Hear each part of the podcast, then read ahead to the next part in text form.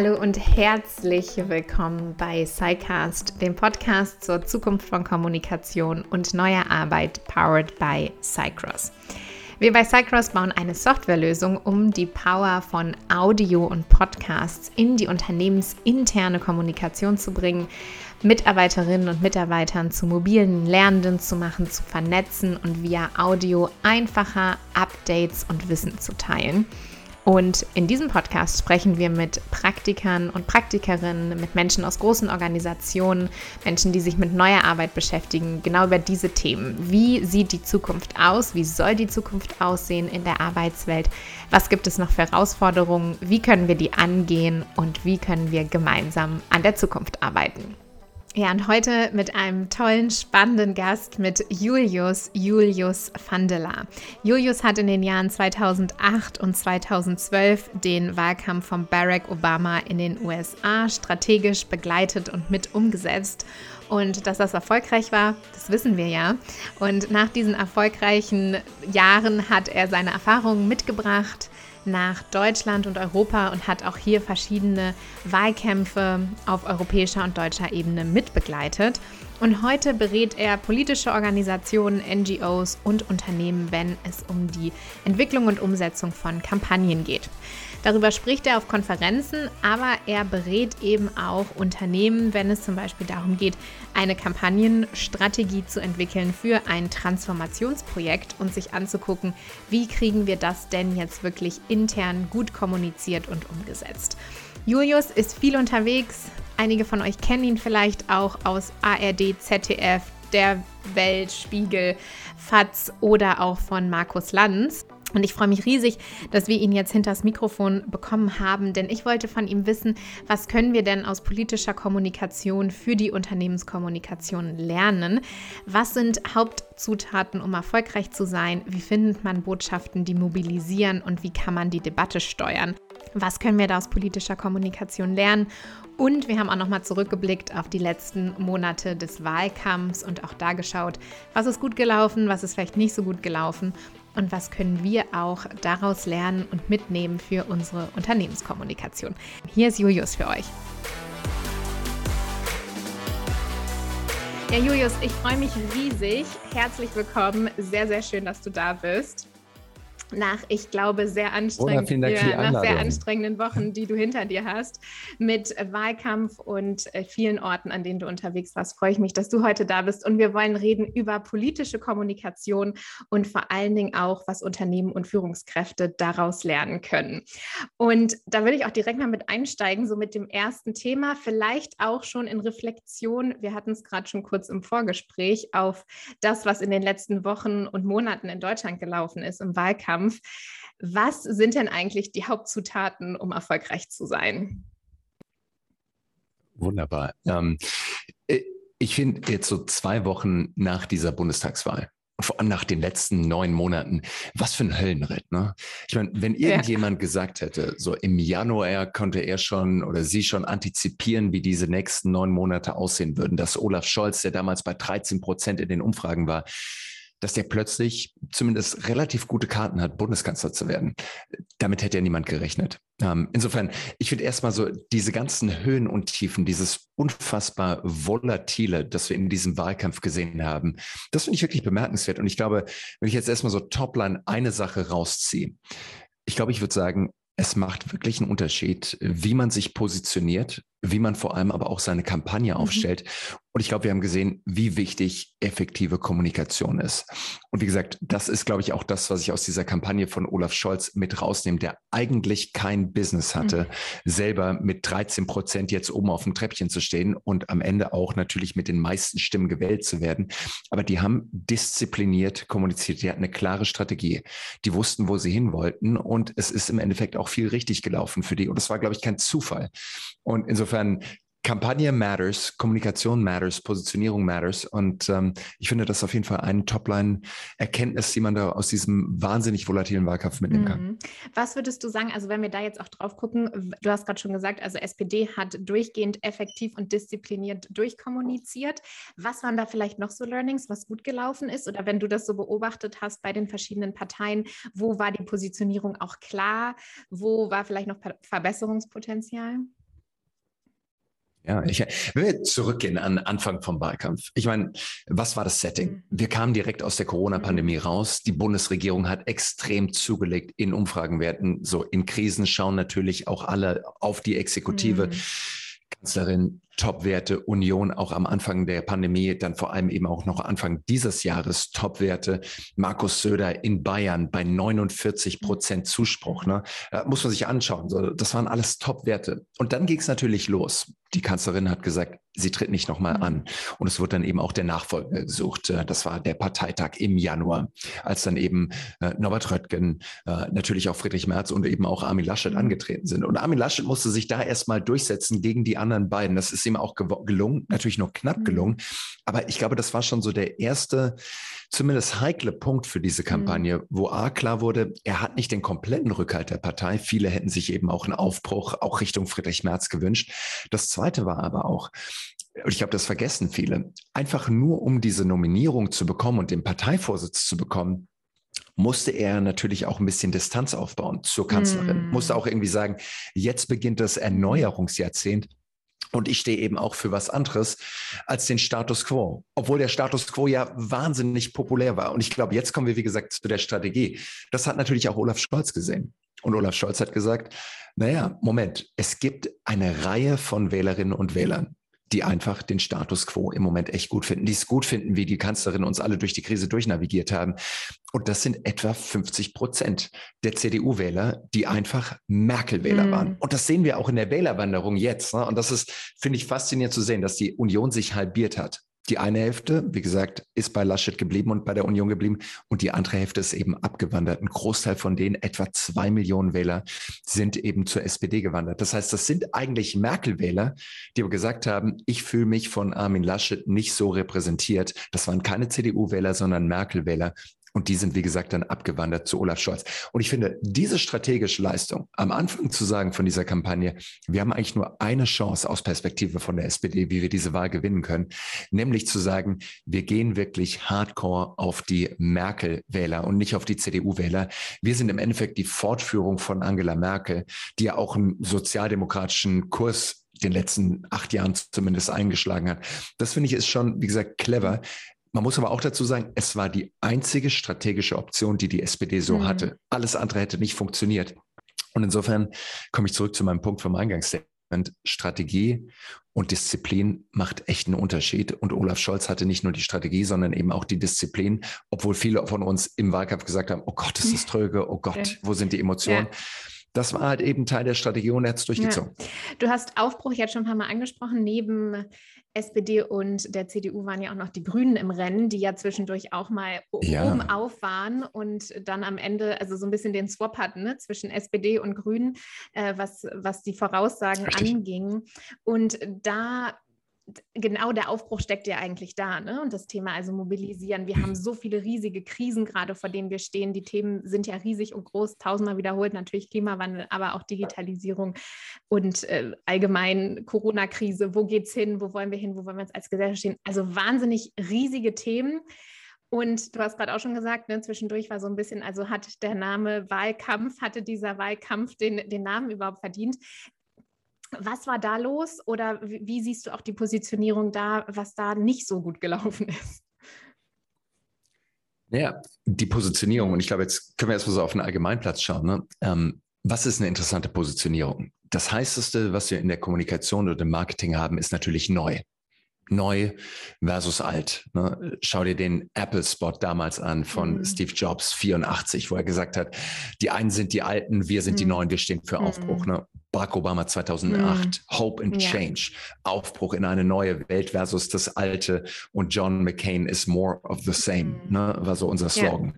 Ja. Ähm, insofern, neu gegen alt ist unheimlich mhm. effektiv und vor allem eben auch neu gegen alt, wo du eben auch das Alte charakterisieren kannst als diese eingeschlafene, ja fast schon bleierne Zeit, 16 Jahre Angela mhm. Merkel. Und das war natürlich auch das Setup. Ne? Zum ersten Mal in der Geschichte der Republik ist der amtierende, die amtierende Kanzlerin nicht nochmal angetreten. Mhm. Und jetzt kommt eben Annalena Baerbock auf die Bühne, die zu diesem Zeitpunkt, ne, wir reden von April, Mai, noch komplett unbekannt mhm. ist. Ne? Vielleicht kennt 10 Prozent der Bürgerinnen und Bürger Annalena Baerbock.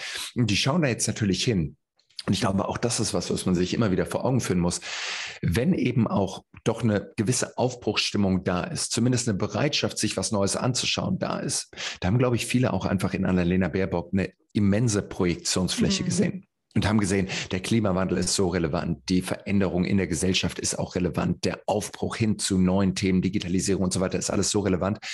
Und jetzt kommt Annalena Baerbock. Der Spiegel hat ja dann auch getitelt, die Frau für alle mhm. Fälle. Stern hatte auf dem Cover endlich anders. Mhm. Ne? Das ist dann eben genau die Projektionsfläche, wo jeder alles wirklich alles reinprojizieren mhm. konnte und sagen konnte, ich glaube, das wird sie auch noch hinbekommen. Mhm. Da haben wir dann eben auch gesehen, wie sie am Anfang in den Umfragewerten natürlich auch nach oben geschnellt mhm. ist. Nicht mhm. nur als grüne Partei plötzlich bei 25, 26 Prozent stand, sondern eben auch bei der Kanzlerfrage. Das fand ich ganz bemerkenswert. Im April war dann plötzlich Annalena Baerbock bei 32 Prozent plus neun Punkte, mhm. die äh, ihr die Bevölkerung zugetraut hat, Kanzler zu werden, während dann eben auch Armin Laschet und Olaf Scholz bei 15 Prozent standen. Ja. Nur jetzt kommt halt eben auch das andere, der zweite Teil von der Geschichte. Erstmal kommen dann natürlich auch ein Haufen Vorschusslorbeeren. Mhm. Wir wollen rein projizieren, was wir in dieser Person sehen mhm. wollen. Wie so ein weißes Blatt Papier, wo mhm. wir alles Mögliche draufschreiben.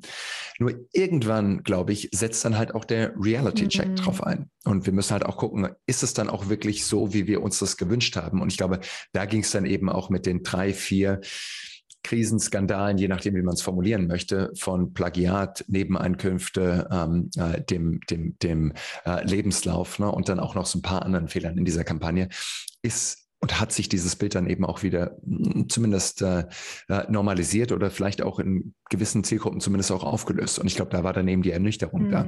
Und äh, da letzter Punkt von der Strategie her, hat man natürlich auch gesehen, dass Armin Laschet und die CDU, die ganze Union, sich so auf die Grünen eingeschossen mhm. hatten. Tempolimit und Verbotspartei mhm. und so weiter. Die komplette Kampagne der Union war eben auf die Grünen, die ja da zu diesem Zeitpunkt auch bei dieser Hochphase mhm. waren und die SPD komplett abgeschrieben war, haben sich komplett darauf eingeschossen. Und dann, wie gesagt, der Clinch zwischen CDU und Union äh, und, und, und mhm. Grünen kam dann nach vorne und Olaf Scholz ist dann ganz entspannt an der Seite vorbeigesegelt und eben nach ja, vorne geprescht. Ja. Mit Disziplin und Strategie, wie du schon äh, angesprochen hattest. Genau. Äh, ich finde das ganz spannend. Wir wollen ja gleich auch noch so ein bisschen gucken, was kann man denn jetzt auch insbesondere in Unternehmen daraus lernen. Du hast natürlich schon dieses effektive ja. Kommunizieren, diszipliniert kommunizieren, Strategie und Disziplin als große Themen angesprochen. Aber ich finde es sehr, sehr spannend, weil eine riesige Herausforderung, die wir ja auch in vielen Unternehmen sehen, ist genau diese Transformation. Ja, also wir sind alle irgendwie ständig in Transformationsprojekten. Es werden immer mehr und es geht immer schneller. Und da ist ja auch oft eine riesige Herausforderung, wie nehme ich jetzt alle mit? Ja, also wie nehme ich alle an Bord, informiere ja. ich natürlich auch überhaupt erstmal alle, was soll das denn und überzeuge sie dann auch von diesem Weg.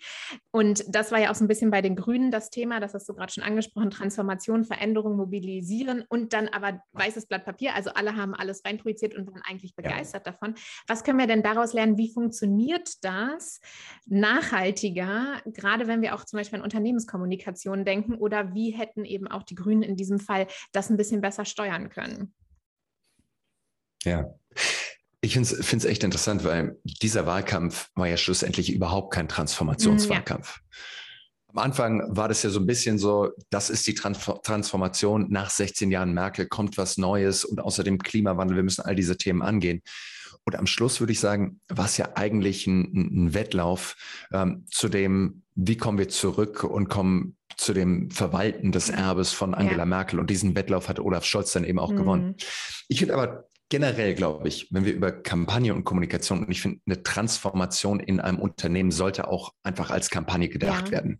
Ähm, es ist kein, kein Projekt, es ist im Endeffekt eine Kampagne. Mhm. Wie kommen wir dorthin? Und Jetzt wenn wir sagen, was ist eigentlich eine Kampagne? Eine Kampagne ist immer ein Wettlauf um die Definition und die Deutungshoheit. Mhm. Du willst definieren, wie Leute auf die aktuelle Situation blicken, damit natürlich deine Antwort das, was du auch umsetzen willst, die einzig logische mhm. Konsequenz sein kann von der Situation, so wie du sie eben auch geschildert hast.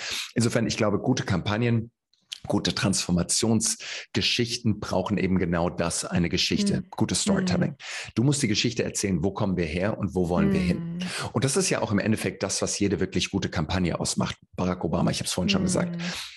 Hope, Change. Ne? Wo kommen wir her? Acht katastrophale Jahre, George W. Bush, Irak, Afghanistan, die Finanzkrise, wo wollen wir hin? Komplett was Neues. Andere Art von Politik, Gesundheitsversicherung für jeden, mhm. ne? die Kriege wieder abwickeln, ob das geglückt ist oder nicht, sei mhm. dahingestellt. Aber das ist eine Transformationsgeschichte, die Barack Obama erzählt hat. Dasselbe gilt natürlich auch für Donald Trump. Mhm. Ne? Was war der Slogan von Donald Trump? So, ich kann jeden in der ganzen Republik aufwecken, morgens um drei und jeder weiß, es war Make America Great ja. Again. Na, was ist denn Make America Great Again? Amerika war mal großartig, mhm. dann lief viel falsch all die Jahre unter Bush, unter Obama und jetzt kommt eben Trump, der sich selber positioniert als the only one who can fix mhm. it. Ne? Der, der Macher ist, der Dealmaker ist, der der Einzige ist, der das wieder hinbiegen kann und dann eben auch Amerika wieder großartig machen kann. Das ist eben genau das, eine Transformationsgeschichte. Und dementsprechend würde ich eben auch so drüber nachdenken. Es gibt nur einen springenden Punkt bei diesen Transformationsgeschichten wir sagen ja meistens so Transformation. Wir müssen das Ziel definieren. Mhm. So Mountaintop, dort, wo wir hinwollen. Und ich finde, das ist auch absolut essentiell und richtig. Danach kommt dann eben der Fünf-Punkte-Plan, mhm. wie wir dort auch hinkommen. Aber ich glaube, als allererstes braucht es noch was anderes. Und das ist eben das Problem. Mhm. Warum müssen wir überhaupt aufbrechen? Mhm. Ne? Das ist in jedem Hollywood-Streifen genauso. Ne? Am Anfang ist auch irgendwie die heile Welt und dann kommt natürlich irgendwie der Ruf zum Abenteuer. Mhm. Ne? Und unser Held, unsere Heldin muss sich irgendwie auf den Weg machen und sagen, ja, ich rette die Welt, indem ich sie auch verändere. Und dann kommen eben die ganzen Trials und Tribulations, die ganzen Höhen und Tiefen, die Herausforderungen und dann der große Showdown und danach hat sich dann eben auch alles zum Guten gewendet. Aber so würde ich auch drüber nachdenken und dementsprechend, wir brauchen am Anfang ein ordentliches, ein gehöriges Problem, das die Relevanz und die Notwendigkeit, die Dringlichkeit vor allem eben auch aufmacht, warum wir aufbrechen müssen. Und das, glaube ich, da scheuen sich einige davor, mhm. dieses Problem Problem auch wirklich groß und relevant zu machen. Mhm. Und insofern, wenn wir irgendwie sagen, was können wir aus der Politik wirklich für Unternehmenskommunikation, für Veränderungsprozesse lernen, ich glaube, dann ist es eben genau das, zu sagen, scheuen wir uns nicht vor dem Problem, sondern so, ich sage immer so, löst niemals ein Problem, das keiner mhm. hat. Das bedeutet aber auch, du musst dieses Problem wirklich plastisch machen und musst eben auch im Zweifelsfall sogar das Problem verkaufen. Mhm. Und nur so kannst du eben auch die Truppen mobilisieren, die dann auch rausgehen und sagen, wir sind bereit für Veränderungen. Mhm. Ja, wenn wir dann noch mal ein bisschen tiefer reingucken, also wie findet man die Botschaften, die mobilisieren? Ähm, das ist natürlich so, also Problem ist natürlich auch was, wo man oft nicht so Bock drauf hat. Ne? Also wenn wir erstmal aufhängen am Klimawandel, das ist natürlich was. Und ich meine, Annela ja. Baerbock hatte ja dann im Wahlkampf auch noch die Steilvorlage mit den unglaublichen Fluten, die wir dann in Deutschland gesehen haben. Also ne, das ja. ist natürlich was, äh, gerade Klimawandel ist natürlich auch irgendwie was Ätzendes und das, der, der Twist war dann ja auch, oder die, die andere Seite der Medaille ist dann die Verbotspartei, ne? dann eben auch zu sagen, okay, wir haben dieses riesige Problem, wie lösen wir das? Hm. Eben genau nicht mit weiter so und das fand ich auch immer ganz spannend tatsächlich bei der CDU mit, ja, also wir machen jetzt alles anders, aber alles bleibt, wie es ist, ne? also keine Sorge, das kostet nichts und das ja. verändert sich dann auch nichts. Ähm, mhm. Also man muss natürlich dann manchmal, wenn man das Problem benennt, eben auch mit rüberbringen, okay, äh, das bedeutet aber eben auch diese Veränderung, die manchmal auch vielleicht ein bisschen schmerzhaft sein kann. Also es ist dann ja eben nicht nur immer ja. alles super.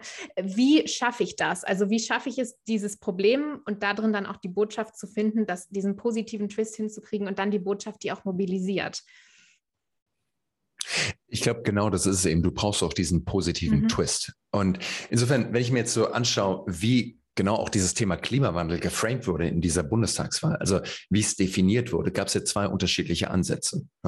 Ich glaube, mittlerweile ist Konsens zumindest bei fast allen Parteien, dass der Klimawandel existiert und auch angegangen werden muss. Ein Glück. Ne? Das hat sich auch in den letzten Jahren verändert. Wenn ich mir überlege, ich war 2009 auf dem Klimagipfel in Kopenhagen und äh, damals war das noch ein, eine komplett andere Thematik. Da haben wir noch sehr, sehr anders draufgeschaut auf die Dringlichkeit und Notwendigkeit, den Klimawandel eben auch anzugehen. Aber ich glaube, es gab wirklich so zwei unterschiedliche Framings vom Klimawandel und wir können darüber sprechen, was realistisch ist und was nicht. Aber die Grünen haben natürlich gesagt, wir müssen uns jetzt massiv verändern. Wir müssen auch unsere Wirtschaft umbauen. Und das hat natürlich, so wie du es gesagt hast, auch wehgetan. Wir kommen aus 18 Monaten Pandemie.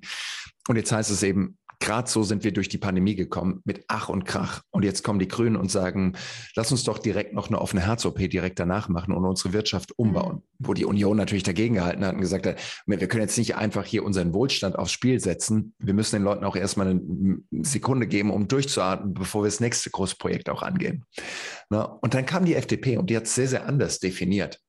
Und die hat das Ganze eben auch als Chance definiert. Beim Grünen blieb am Ende Verbot hängen, mm, glaube ja. ich, bei vielen. So.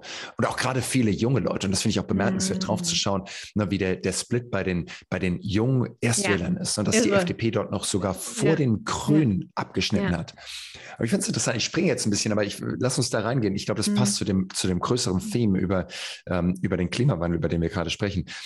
Da gab es einige, die wirklich erstaunt waren. Wie kann das sein, dass die FDP so gut abgeschnitten mhm. hat bei diesen jungen Leuten? War es die Instagram-Kampagne von Christian Lindner ja. und das ganze Schwarz-Weiß? Ja. Vielleicht auch. Ich glaube, es gab ein paar Gründe. Das eine ist natürlich, ja klar, sowohl Grüne als auch FDP hatten eben auch ein paar jüngere mhm. Gesichter auf den Plakaten. Mhm. Du hast mhm. Christian Lindner gesehen, du hast Annalena Baerbock gesehen, die sahen halt nicht ganz so alt aus wie Olaf Scholz und Armin ja. Laschet. Ich glaube, es wäre viel zu kurz gesehen zu sagen, nur weil die auf TikTok und Insta waren, so deshalb sind die grünen Leute, äh, jungen Wähler dorthin gegangen, sondern ich glaube vielmehr war es A, junge Leute, die dort auch oder vermeintlich junge Leute, B, aber vor allem eben auch bei der FDP, die gesagt haben, naja, die Transformation ist absolut essentiell, aber wir nehmen euch eben nichts mhm. weg. Ich habe Anfang des Jahres eine Reihe von Fokusgruppen gemacht mit Erstwählern und Jungwählern, weil wir schauen wollten, wie ticken die denn wirklich? Wie müssen wir die ansprechen, damit sie wählen gehen? Und ich kann mich an, an so ein paar Anekdoten erinnern aus diesen Fokusgruppen, wo junger Mann, 20 Jahre alt aus äh, einem Vorort von Stuttgart ähm, mit dazugeschaltet wurde. Und da wurde auch eben gefragt, so, wie wichtig ist dir denn Klimawandel? Er sagte, natürlich ist mir es wichtig und ich sehe das auch, aber ich habe jetzt all die Jahre drauf gewartet, endlich auch ein Auto zu haben. Ich habe meinen Führerschein gemacht. Mein Vater will mir den alten Diesel mhm. geben und ich freue mich drauf, dass ich jetzt endlich auch mal hier aus diesem Kaff rauskomme und mit dem Auto eben auch rausfahren kann. Vor allem eben auch nach dieser Corona-Pandemie. Und wenn ich jetzt höre, dass mein Diesel stillgelegt werden soll und ich eben diese Freiheit jetzt auch wieder genommen bekomme, so da habe ich keinen Bock mhm. drauf. So, jetzt kann man natürlich sagen, wir müssen den ÖPNV ausbauen und niemand will dir jetzt heute schon deinen Diesel wegnehmen, sondern wir reden darüber, über 2030 oder 2035 den Dieselausstieg zu besiegeln. Na, aber das ist zumindest das, was hängen bleibt. Insofern, jetzt komme ich zurück zu der FDP. Die hatten den Narrativ, dass sie gesagt haben, wir verbieten erstmal nichts. Ne? Sondern wir wollen Anreize, mm. Incentives schaffen. Jetzt drehen wir es eben hin zum Positiven. Wir glauben, dass das eine immense Chance ist für uns alle. Wenn wir jetzt in RD, in Research und Development, in neue Entwicklung und Innovation investieren, das Unternehmen im Endeffekt eine Chance auch darin sehen, vielleicht auch wieder Weltmarktführer mit neuer Technologie zu werden. Also jetzt kommt immer wieder so dieser CO2-Staubsauger, den noch irgendein Startup erfinden muss. Und ja. äh, wir sagen so, wir können alle genauso bleiben, wie wir mhm. sind und wir können weiter Kurzstrecke fliegen und Langstrecke fliegen und, und äh, in Saus und Braus leben. Und irgendjemand wird schon so die Innovation vorantreiben und dann das CO2 einfach nur aus der Luft raussaugen. So, das ist natürlich das Wunschdenken und natürlich ist es deutlich leichter zu hören, als wir müssen doch schon echt vieles verändern. Es wird uns wahnsinnig viel Geld kosten. Die ganzen Freiheiten, die wir uns irgendwie in den letzten Jahren rausgenommen haben, sind weg. Und all die jungen Leute, die alle ihre Influencer angeschaut haben, die, wie gesagt, in Saus und Braus leben, nein, das ist für dich nicht mehr da. Mhm. Da hat ja niemand Bock drauf. Mhm. Und deshalb ist, glaube ich, diese Kommunikation von der FDP gerade auch bei jungen Leuten so effektiv gewesen. Nochmal, ob das so auch alles zutrifft und ob es diesen CO2-Staubsauger gibt, der da immer wieder in den Raum gestellt wird, das ist eine komplett andere mhm. Frage. Aber wenn wir nur über Kommunikation sprechen, dann ist das zumindest kurzfristig sehr, sehr effektiv und erfolgreich gewesen. Mhm.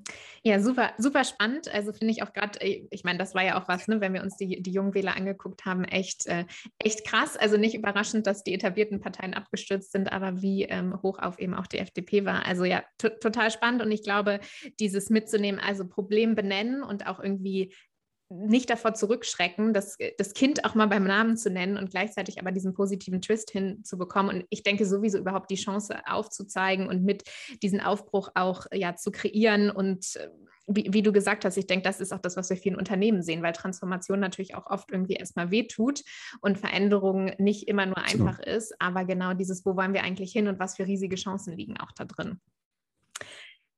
Genau. Und ich glaube, wenn ich da noch kurz, ja. kurz einsteigen darf, so, ich glaube, es braucht aber schon natürlich auch Leute, die voranschreiten. Ja. Schreiten, ne? Wir brauchen irgendwie, also so, so, so abgetroschen dieses Wort auch ist, aber wir brauchen natürlich auch Leadership. Ja. Ähm, und wir wollen natürlich auch irgendwo sehen, wer schreitet denn dort auch voran. Ja. Ähm, wenn ich mir Barack Obama anschaue, ne, der hat natürlich auch seine eigene Geschichte mhm. erzählt als jemand, der führen kann, der Leute auch führen mhm. kann und der eben auch genau diese Transformation auch verkörpert. Ne? Donald Trump, kannst du über ihn sagen, was du willst, aber er hat sich auch als Anführer positioniert mhm. und gesagt, Vielleicht mögen mich nicht alle, aber die, die ich erreichen will, für die war das maximal authentisch, mhm. was er gesagt hat. Also ich bin der Dealmaker, ich bin reich und ich mache euch auch alle reich. Mhm. Ne? Das ist ja die Argumentation gewesen. Insofern, ich glaube, jemand muss natürlich diesen Veränderungsprozess auch anführen. Und ich glaube, egal ob du jetzt Olaf Scholz, Annalena Baerbock, Armin Laschet bist, Barack Obama, Donald Trump oder eben auch der CEO, ähm, der Innovation Lead, wer auch immer in einer Organisation, der Teamlead der Veränderung oder die Veränderung herbeibringen möchte. So, wir müssen immer zwei Fragen beantworten. Jeder Kandidat und wie gesagt, jeder, der leaden möchte, der anführen möchte, muss diese zwei Fragen beantworten. Die erste Frage ist natürlich immer, warum mhm. ich? Oder vielleicht auch, warum wir als Organisation? Was zeichnet uns aus? Was ist die persönliche Motivation? Was sind die Skills, die wir mitbringen? So, warum dürfen wir und können wir das auch, was wir hier tun? Ne? Mhm. Diese Frage muss jeder beantworten. Aber ich glaube, es gibt noch eine zweite Frage, die oftmals unterbelichtet bleibt. Und das ist die Frage nach dem Warum mhm. jetzt? Warum genau zu diesem jetzigen Zeitpunkt? Warum nicht erst in sechs Monaten oder einem Jahr oder in der nächsten Legislaturperiode? Aber die Dringlichkeit, die zeitliche Komponente da auch mit rein zu faktorieren und zu sagen, warum wir? Was haben wir? Was können wir? Warum können wir das auch? Warum glauben wir, dass wir dort auch auf der richtigen Seite rauskommen? Und dann eben auch die Dringlichkeit, warum jetzt? Das sind, glaube ich, zwei Fragen, die ich immer als allererstes jedem Kandidaten und auch in jedem Change-Projekt immer der Organisation stelle. So, warum macht ihr das genau jetzt zu diesem Zeitpunkt und warum führt ihr diesen Prozess auch an? Wenn du das nicht beantworten kannst in der kohärenten Botschaft, in der klaren Message, dann wird das eine echt lange politische Kampagne und ein echt langer Wahlkampf oder eben auch ein Projekt, eine Transformationskampagne, mhm.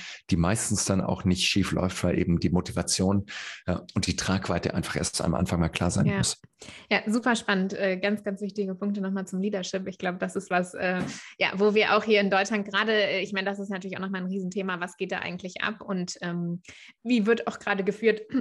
Insbesondere von unserer politischen Elite, was machen die auch so und wer traut eigentlich wem noch Führung zu? Ich glaube, da können wir nochmal einen extra Podcast machen, äh, weil das natürlich auch gerade ein Riesenproblem ist, äh, denke ich, was man da so sieht und was da so abgeht und was sich manche eben auch rausnehmen und rausnehmen können und was eben sehr konträr zum Leadership ist, äh, wie wir uns das, glaube ich, so vorstellen würden. In vielen anderen Bereichen würde man damit, glaube ich, nicht so durchkommen. Ähm, aber ja, total spannend. Wir haben jetzt das beleuchtet, also wie finde ich denn die Botschaften, die mobilisieren? Und jetzt habe ich die vielleicht gefunden und versuche das auch irgendwie rüberzubringen, aber dann immer noch das Problem, wie steuere ich jetzt die Debatte? Und da würde ich auch ganz gerne nochmal drauf gucken, ja. weil äh, ich auch oft das Gefühl hatte, also jetzt lektorieren hier irgendwie alle ihre Lebensläufe und ihre Bücher, aber es geht nicht mehr so richtig ums Thema und tatsächlich auch an Lena Baerbock, wenn sie irgendwo waren, dann ging es ganz viel um ganz viele andere Sachen, aber eben nicht so sehr ums Thema. Also wie kann ich denn hm. auch die Debatte steuern? Wie behalte ich da die Oberhand und eben auch wieder mit Blick auf Unternehmen? Es geht vielleicht um Transformationsprojekt und alle reden aber irgendwie über was anderes. Was sind da, was hast du da für einen Blick drauf? Ich meine, also wie steuere ich die Debatte? Äh, wie steuere ich meine Botschaft auch aus? Intern, extern. Ich meine, gibt es so wahnsinnig viele unterschiedliche Komponenten. Wenn ich mir jetzt diesen Wahlkampf anschaue, so die Parteien haben etwa 20, 25 Millionen Euro für diesen Wahlkampf ausgegeben, zumindest SPD und CDU. Äh, und das war, glaube ich, mehr Digitales, als wir es noch in den letzten Wahlkämpfen gesehen haben. Aber ich würde sagen, in diesem Wahlkampf hat das Digitale eine relativ untergeordnete Rolle gespielt. So, es war immer noch ein relativ klassischer Wahlkampf, würde ich argumentieren. Klar, die waren alle auf Insta und auf Twitter und auf Facebook und hatten eine Webseite und haben Newsletter verschickt. So alles völlig richtig. Aber so unterm Strich war es, glaube ich, immer noch so diese klassische Gatekeeper-Herangehensweise. Pressekonferenz, Event, dann wurde in den Nachrichten darüber berichtet, wird parallel auf Facebook, auf Insta, auf Twitter und so weiter gepostet. Und dann kam halt die Antwort der anderen Partei oder eben das nächste Fernsehformat. Abends sind die Leute zu Lanz gegangen oder zu Ilna oder sonst irgendwo hin, bis dann eben die Trielle kam und dann wurde am nächsten Tag eben über das Triell berichtet. Wenn ich das vergleiche mit den USA, ich meine, wie lief's da? Da war irgendwie auch CNN, Fox, Facebook, Twitter, so alles im Endeffekt selbe Setup, nur eben Du hattest Trump, der morgens um sieben Twitter in die Hand genommen hat und halt einfach mal so vier, fünf Tweets rausgeballert hat. Und plötzlich war halt Breaking News in allen TV-Networks.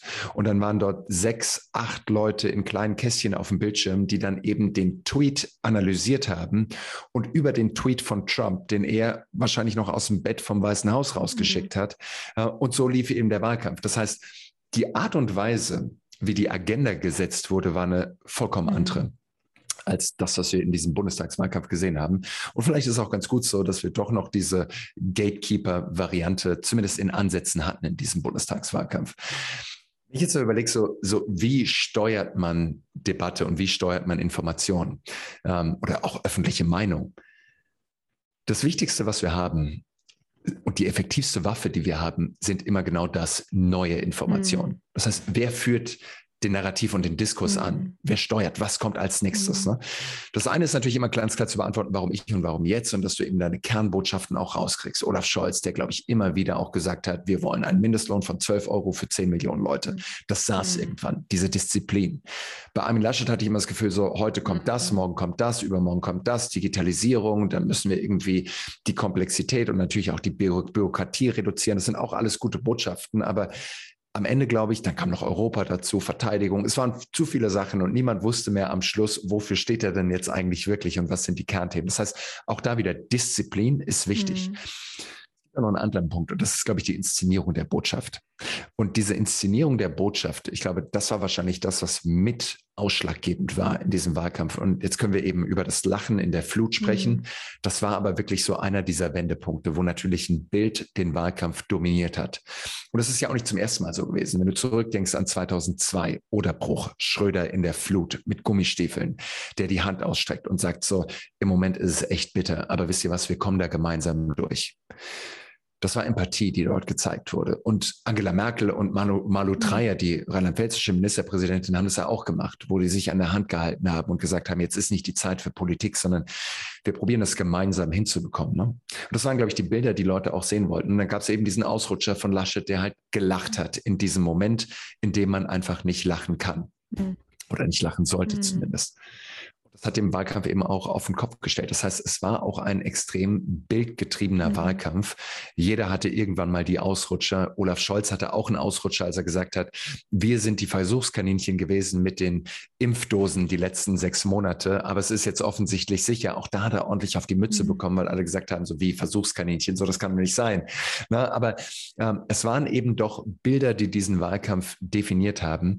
Ähm, und ich glaube, das muss sich natürlich auch jeder mit vor Augen führen, wie wichtig die Inszenierung ist. Wir nennen das die Polyoptics, mhm. also die Optik der Politik, das inszenierte Bild, weil wir natürlich visuell auch viel wahrnehmen, natürlich auch untermauert vom Kontext und von dem Ton dazu. Aber wir müssen natürlich auch entweder sprachliche Bilder finden oder halt eben auch Eindrücke generieren, die aber eben hängen bleiben. Und das, glaube ich, hat die Scholz-Kampagne ganz gut auch gemacht. Ja.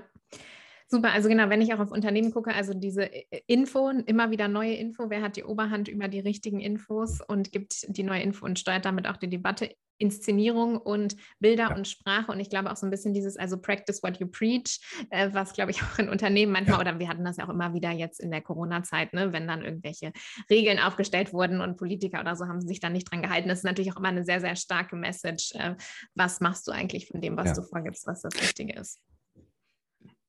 Total. Ich glaube, wir können noch einmal kurz auf die, die, die letzte Woche vom mhm. Wahlkampf blicken. Ne? Es war am Sonntag das letzte Triell. Mhm. Ne? Und was kam danach? Am Montag sollte dann Olaf Scholz in den Finanzausschuss mhm. reingehen, um doch nochmal darüber Auskunft zu geben, was jetzt nicht nur mit der Razzia, sondern auch mit Cum-Ex und Wirecard und so weiter alles kommt. Und vielleicht erinnerst du dich dran, vielleicht erinnern auch alle, die gerade zuhören, sich noch dran. So, Im Endeffekt war es ja so, Olaf Scholz kommt abends aus dieser Debatte raus, aus dem Triell raus. Und dann hieß es eben, Olaf Scholz ist schon nach Baden-Württemberg gefahren und er wird virtuell eben an dieser Ausschusssitzung teilnehmen. Ich war am Montagmorgen im Fernsehsender und wir wollten dann eben genau auch dieses äh, Event, diesen, diese Ausschusssitzung dann auch kommentieren. Und vorher waren Unionspolitiker, FDP-Politikerinnen und Politiker dort. Und die haben dann alle vor der Ausschusssitzung Pressestatements gegeben, haben gesagt, was für eine Unverschämtheit, was für ein mangelnder Respekt von Olaf Scholz, dass er nicht ins Hohe Haus, ins Parlament kommt und sich dort auch physisch den Fragen der Abgeordneten und der Kollegen stellt. Er plakatiert Respekt auf seinen Plakaten hat aber dann eben nicht diesen Respekt, mhm. auch dorthin zu kommen und sich dem Ganzen zu stellen. Was macht Olaf Scholz? Läuft hinten durch die Hintertür rein, setzt sich in den Untersuchungsausschuss und sagt, ich bin doch da. So. Und das heißt, all die, die vorher gesagt haben, respektlos, sind natürlich komplett ins Leere mhm. gelaufen. er kriegt einen Haufen Fragen gestellt zu Cum-Ex und den ganzen anderen Geschichten, beantwortet die auch. Aber was ist dann die Headline nachmittags? Was ist das, worüber die ganzen Kommentatoren, Medien und so weiter berichten? Die Nachricht ist, Olaf Scholz, der clevere, abgezockte Typ, hat natürlich die kompletten Unionspolitiker mit dem Ring an der Nase durch die Manege geführt. Ne? Das heißt, das ist das, was in der, im ersten Absatz drin ist in den ersten 30 Sekunden von jedem Fernsehbeitrag und das, worüber auch auf Twitter gesprochen wird. Und erst im zweiten Absatz wird dann eben auch über Cum-Ex und äh, auch vermeintliche Fehler gesprochen. Und ich glaube, das ist halt so eine Überlegung, wie steuere ich öffentliche Wahrnehmung? Mhm. Wo zünde ich auch eine Nebelkerze? Mhm. Ne? Und das jeden Tag aufs Neue mhm. zu machen. Am Dienstag geht Olaf Scholz raus und geht joggen. Wo geht er joggen? Er geht joggen in Düsseldorf, nämlich vorm Amtssitz von Armin mhm. Laschet. Hat einen Fotografen dabei und was ist die Headline? Olaf Olaf Scholz joggt an Armin Laschet vorbei. Ja. Genau wie auch die Umfragen von der SPD nach oben gegangen mhm. sind, während Armin Laschet stagniert ist. Ne? Das heißt, jeden Tag wieder neue Informationen zu liefern, ein Bild auch dazu zu mhm. liefern. Ich glaube, das ist eben eine Inszenierung, über die wir uns Gedanken machen müssen. Weil letzter Punkt dazu, wenn wir nicht selber kommunizieren, dann kommunizieren natürlich andere mhm. und im Zweifelsfall auch über uns und wahrscheinlich auch nicht so, wie wir uns das selber auch vorstellen. Das heißt, wenn du jetzt ein Transformationsprojekt auch anleitest, so entweder du fütterst den Narrativ, definierst den Narrativ, kleidest den auch aus, lieferst die Bilder dazu, die Leute auch wahrnehmen, oder jemand macht sich halt seine eigenen Gedanken und sagt so, oh, wir machen ja angeblich gerade Transformation, aber ich merke eigentlich nichts mhm. davon. Ach, hier passiert ja gar nichts. Ach, hier, schau mal, das läuft noch falsch. Ach, das machen wir immer noch so. Ne? Das heißt, entweder du definierst den Narrativ oder er wird eben von anderen definiert. Und ich glaube, wir können es oder sollten es im Zweifelsfall lieber viel oder viel besser noch selber steuern, als wie gesagt, dass wir es anderen überlassen. Ja.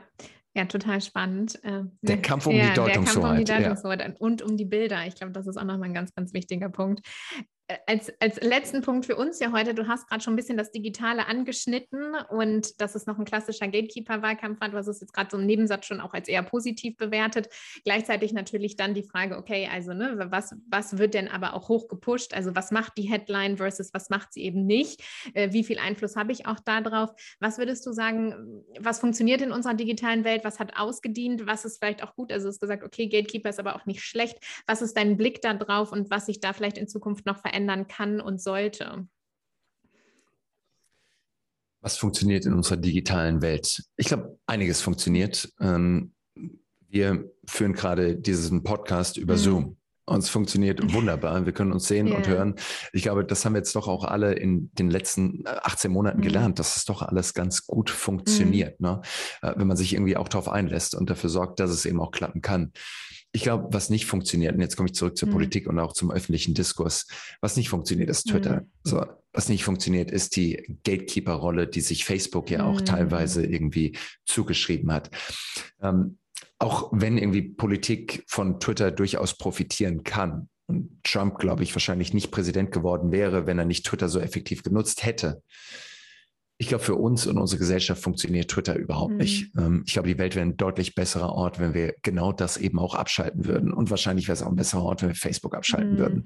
So, das ist jetzt nicht irgendwie Großvater sagt irgendwie, ich wünsche mir die alte Welt mhm. zurück. Aber wenn ich mir anschaue, gerade auch, was du gesagt hast, wie über Annalena Baerbock in diesem Wahlkampf geschrieben mhm. wurde und besprochen wurde, was dort gepostet wurde, nicht nur der Sexismus, ähm, aber einfach auch irrelevante Informationen, mhm. dass Journalistinnen und Journalisten über ihre lilanen Schuhe beim Triell gepostet haben und eben nicht darüber gesprochen haben, was ihre, was ihre Message war, haben eben nicht über die schwarzen Lederschuhe von Olaf Scholz mhm. gesprochen. Ne? So, ich finde einfach so, da ist nicht besonders viel Gutes mhm. gekommen. Natürlich auch. Und natürlich haben auch teilweise Leute eine Stimme bekommen durch Twitter, die vorher keine hatten. So, alles richtig. Aber unterm Strich, glaube ich, funktioniert das nicht. Und da ist auch einfach ein Haufen Scheiß, der da hochgespült wird. Und ich würde mir manchmal wünschen, so, schalte das verdammte Ding auch einfach ab. Ich glaube, wir wären, wir wären besser in unserem Diskurs. Mhm. Aber ähm, so das Digitale, wenn ich jetzt einfach nur wieder zum Prozess zurückkomme und schaue, was funktioniert. Bilder, wir haben es eben gerade schon besprochen, funktionieren. Ein Bild zu kreieren, Leuten das Gefühl zu geben, sie sind dabei und sie können eben auch mitreden. Robert Habeck, der das unheimlich effektiv gemacht hat in diesem Wahlkampf, der hat ja ihre 100-Städte-Tour. Und die haben eben nicht nur Bilder von Robert Habeck gehabt, wie er dort im Sonnenlicht genau richtig positioniert steht und dann eben auch seinen Vortrag hält, sondern ganz oft war eben auch Habeck der Unscharfe in dem Bild. Und man hat eben auch in die Gesichter von den Leuten reingeschaut, wo eben auch klar geworden ist, zumindest war das die Botschaft von den Bildern, es geht zwar auch natürlich um Robert Habeck und die Grüne Partei, aber in Wirklichkeit geht es um euch, mhm. die Wählerinnen und Wähler, die Leute, die wirklich auch unsere Gesellschaft ausmachen. Und insofern auch da, natürlich ist es Inszenierung und natürlich dürfen wir uns da nichts vormachen, so dass es lange auch vorher überlegt und die Bilder und die Winkel und alles ist auch genau abgesteckt. Im Zweifelsfall ist der Scheinwerfer auch in den Leuten, in den Gesichtern der Leute, die dort in der Zuschauerschaft sitzen und eben nicht auf der Bühne. Aber so drüber nachzudenken, was funktioniert in sozialen Medien. Klar, Bilder funktionieren, Spontanität funktionieren, sich selber auch mal auf die Schippe zu nehmen, funktioniert. Aber am Ende ist es natürlich dann doch auch wieder Authentizität. Mhm. Glauben mir die Leute, dass das, was ich dort sage, wirklich auch echt mhm. ist? So, nehmen die mir das ab? So, Authentizität ist, glaube ich, auch wenn es ein abgetroschenes Wort ist, ist das, was funktioniert. Und ich glaube, wir müssen uns immer darüber Gedanken machen, so, was bedeutet Authentizität auch wirklich für uns? Wollen wir das Innerste vom Innersten preisgeben oder ist es eigentlich die Authentizität in der Rolle, mhm. die Leute auch wirklich interessiert? Haben wir eben auch eine bestimmte Rolle oder Politikerinnen und Politiker, Führungskräfte, haben die eine bestimmte Rolle und wollen wir eben auch diese Leute in dieser authentischen Rolle von sich auch sehen? Und ich glaube, da sollte sich jeder, der öffentlich kommuniziert, wirklich Gedanken machen und jeder, die öffentlich kommuniziert, Gedanken machen was ist es, was ich hier verkörpern will? Wie will ich wahrgenommen werden? Warum ich und warum jetzt? Und welche Anekdoten liefere ich dann auch, dass Leute irgendwie auch einen Zugang zu mir bekommen? Vor allem, wie muss ich es verpacken, so dass die Kernzielgruppe, die ich erreichen möchte, das auch irgendwie aufnehmen kann und auch überhaupt hören kann, mhm. was ich sag. Ich glaube, das ist ein zentraler Punkt über Authentizität und das gilt natürlich fürs Bewegtbild, das gilt abends für die Lanz-Illner-Maischberger-Runde, das gilt für den Marktplatz. Das gilt für Stand-up-Meeting und Huddle oder All-Hands-Call im, im Team aber halt eben auch für Twitter, Facebook, Instagram und Co. Ja, total spannend. Ich habe noch 25 weitere Fragen jetzt, Nachfragen und ich glaube, wir könnten da noch drei, vier äh, Folgen zu aufnehmen. Aber wir müssen wirklich zum Ende kommen und deshalb nur als allerletzten Punkt nochmal, gibt es noch was? Wir haben jetzt schon recht viele verschiedene Punkte und Themen besprochen, aber gibt es noch einen letzten Punkt oder auch zwei, die du hinzufügen wollen würdest, gerade was politische Kommunikation und Unternehmen und eben auch Führungskräfte angeht, was sie aus politischer Kommunikation lernen können, vielleicht auch gute Beispiele oder was, wo du sagst, da sollte man eigentlich noch mal mehr hingucken, ähm, was Führung, Leadership angeht. Gibt es da noch was, was wir nicht diskutiert haben in den letzten Minuten? Ich glaube, so den, den, den Punkt, den ich nochmal unterstreichen würde, ist mhm. Timing. So im, im, im Amerikanischen sagt man so, the man meets the moment. Mhm. Ich finde, zeitgemäß wäre natürlich auch zu sagen, the woman meets the mhm. moment oder the person meets mhm. the moment. Aber so, ich glaube, Timing ist unheimlich viel in der Politik. Mhm. Ähm, ich habe es erzählt, so 2009 war ich beim Klimagipfel in Kopenhagen und die Debatte war einfach noch nicht ja. da. Es hat einfach Zeit gebraucht, bis die Relevanz und die Dringlichkeit für den Klimawandel und auch die Auseinandersetzung mit dem Thema eben auch gekommen ist. Ne? Und dementsprechend, so das eine ist natürlich zu warten, wann ist der richtige Moment.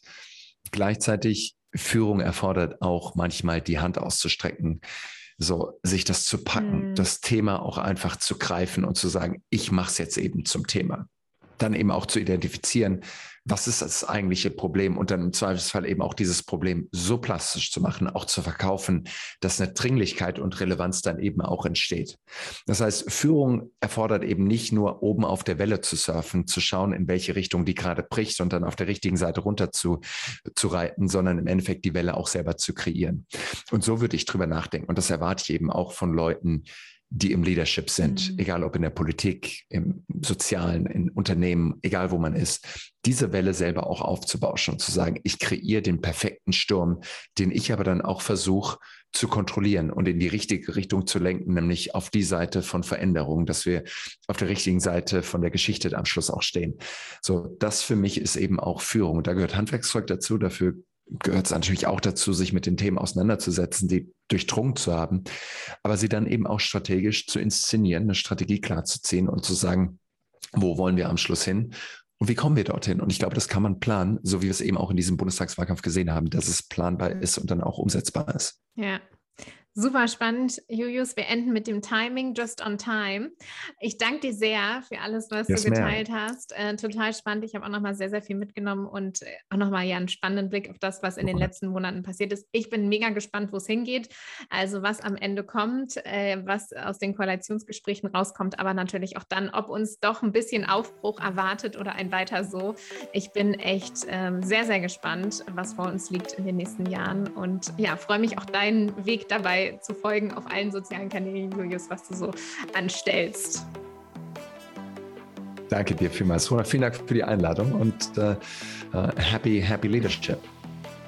Schön, dass ihr bei diesem SciCast dabei wart. Wir freuen uns über euer Feedback, auch über Vorschläge zu spannenden Interviewpartnern und Partnerinnen. Schaut gerne auf unseren Social-Media-Kanälen vorbei oder sendet uns eine Nachricht. Ihr findet alle Infos in diesen Show Notes und guckt natürlich auch gerne mal auf www.cycross.com vorbei und schaut, ob Podcasts gerade unternehmensinterne Podcasts nicht auch spannend für euer Unternehmen wären. Wir freuen uns aufs nächste Mal. Bis ganz bald. Danke fürs Zuhören.